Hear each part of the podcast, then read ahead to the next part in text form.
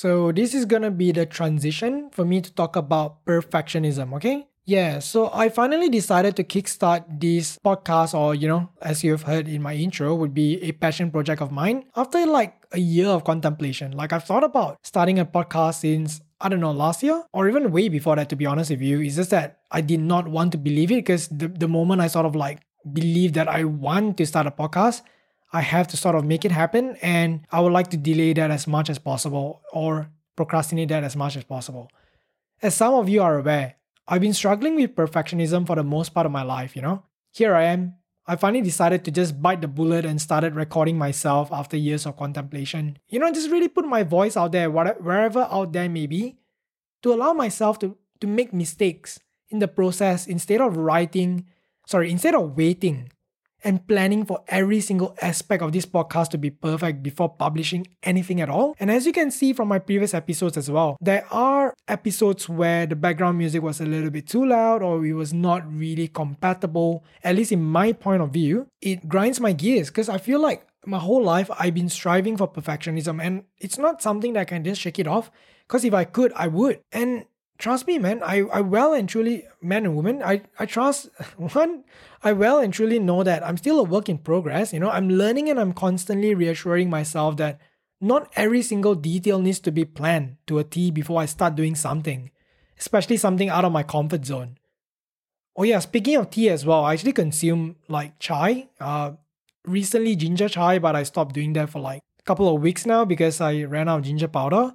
Yeah, but I, I drink like chai or like in other words tea, soy milk every single morning. Amazing, not gonna lie. I used to be a coffee I wouldn't say addict because that sounds extremely pretentious. I'm probably not at a level of addict where I'm like shaking and like salivating and just foaming at the mouth when I'm not having any caffeine shots into my body first thing in the morning.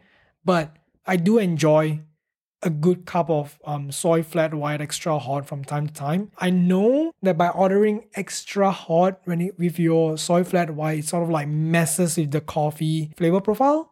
But hey, it is what it is, right? Like my preference is to have a beverage which is warm enough for me instead of something lukewarm. But to be fair, cafe doesn't really serve it at lukewarm temperature. It's around like what, 60 something to 70 something if I'm mistaken. I think typically 60 something. Please correct me if I'm wrong. But anyhow, that's just way too cold for me. I think growing up in an Asian um, household, my dad has forcefully reinforced me or the habit of drinking really hot soup. You know, that fella, what he did was when I'm drinking soup or whatever it is, and I ask him, oh yeah, is it hot? Because I want to gauge how hot it is before I like burn my entire intestines, right? And he'd be like, no, no, no, it's really cold. Bloody hell. I'll just take like one sip and I'll just burn my entire tongue and I can't feel or eat anything the entire day because it's just like tasteless. So thanks, Dad. Anyhow, please uh don't take this personally, I hope. but yeah, you kind of docked me on that one. And also the fact that my dad did once tell me that um you, you know like pork lard on like curry mee and like Hokkien mee. You know, my dad told me, oh yeah, the, the pork lard is kacang. So in other words, kacang means peanut. So I'm like, okay, kacang on curry mee or Hokkien mee. What the fuck? Why are they putting kacang on it? But okay lah, I love kacang what? I love peanut, so I eat lah. So anyhow, I ate it. I'm like, what the fuck? It's like doesn't taste like peanut at all. Why are you lying to me, bro? Uh, anyhow, um, why I started this podcast is because I just want to be completely candid and transparent and just like off the pill. You know what I'm saying? Like, I'm not on any pills aside from like vitamin B12. Of course, I feel like that's really vital if you're on a plant based diet or vegan diet. Um, not saying that I am on a vegan or plant based diet, but predominantly, yes, I do my best to consume as little amount of milk and meat as much as possible with as little as possible. But speaking of meat and milk, milk is not something that I crave because I have lactose intolerant. Um, no, no, no. I am lactose intolerant. I have lactose intolerance, and the moment I drink milk, that it, that's it. It's over. It's over. Thank you. But meat is it's a bit of a strange one. Like if you ask me something, because a lot of people ask me like, "Yo, don't you miss meat? Haha, like why are you lying to yourself? You you, you just don't want to eat meat."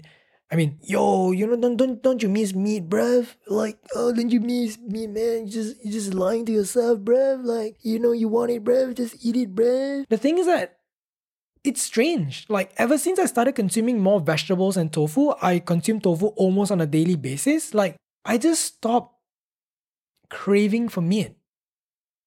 And this is not just because I'm too lazy to head to Woolies or Coles to grab meat and cook them or whatever it is, but even when the option is presented in front of me and it's the same price as, you know, the vegetable option, I would still go with the vegetable option knowing that it's more beneficial for me, at least health wise. Now I'm saying? And what's strange is that initially health was like the sole factor that sold me on this whole sort of like um lifestyle or like diet. Right now i'm choosing it out of choice because i actually enjoy it much more than meat which is insane.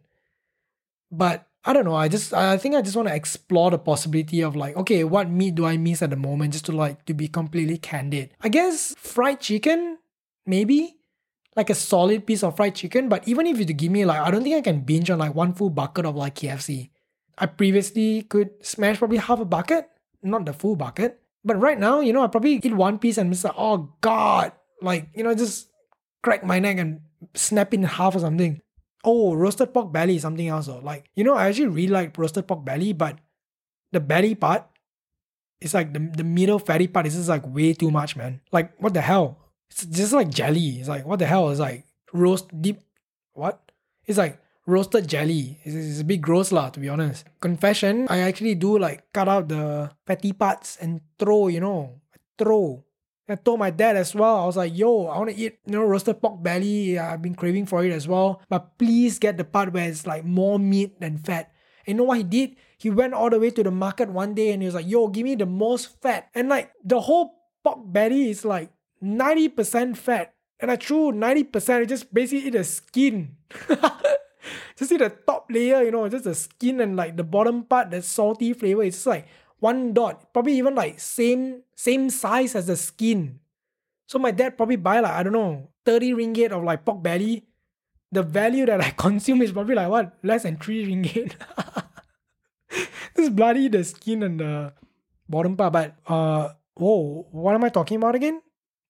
As you can see, these Low High Trips podcast would predominantly be unscripted because I'm challenging myself to freely express my train of thought without judgment, while knowing that I will be sidetracked along the way of this journey. And one confession as well I'm extremely insecure about my voice and how I sound.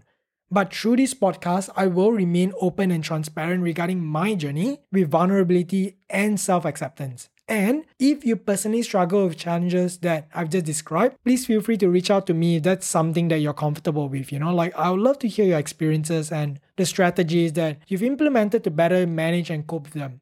Side note, I would like to highly recommend the book Daring Greatly by Brene Brown. The author challenged my perspective and kickstarted my journey to embrace vulnerability and imperfection. And if you're not much of a reader, you can check out Brene Brown's Netflix special, The Call to Courage as well as her Dare to Lead podcast on Spotify. Basically, I put on my lip balm before I sleep so that the next day when I wake up, I don't like wake up like absolutely cracked lips to the point where I have to like take scissors and cut out the skin. I don't know why I just say that I'm sorry. And I'm sleep deprived. I might sleep tonight, but I don't feel like sleeping. I think I'm running on caffeine. I think this is not healthy. I don't know what I'm thinking. I don't know what I'm feeling. But thank you for listening. Also, if you want to follow me on Instagram, it's Aaron Loh Xinwei. So that's double A R O N L O H X I N W E I. Aaron Loh Xinwei. You want to reach out to me, ask me anything, suggest a subject matter or topic that we want to talk about the next episode, or if you want to be Aaron, I'm so sorry that you have to edit this podcast because it's an absolute mess. This is your past self talking to your future self. My deepest and sincerest apologies that you have to edit this. All right, guys. So I just want to say thank you for listening. Okay, I think I need to relax. Bye.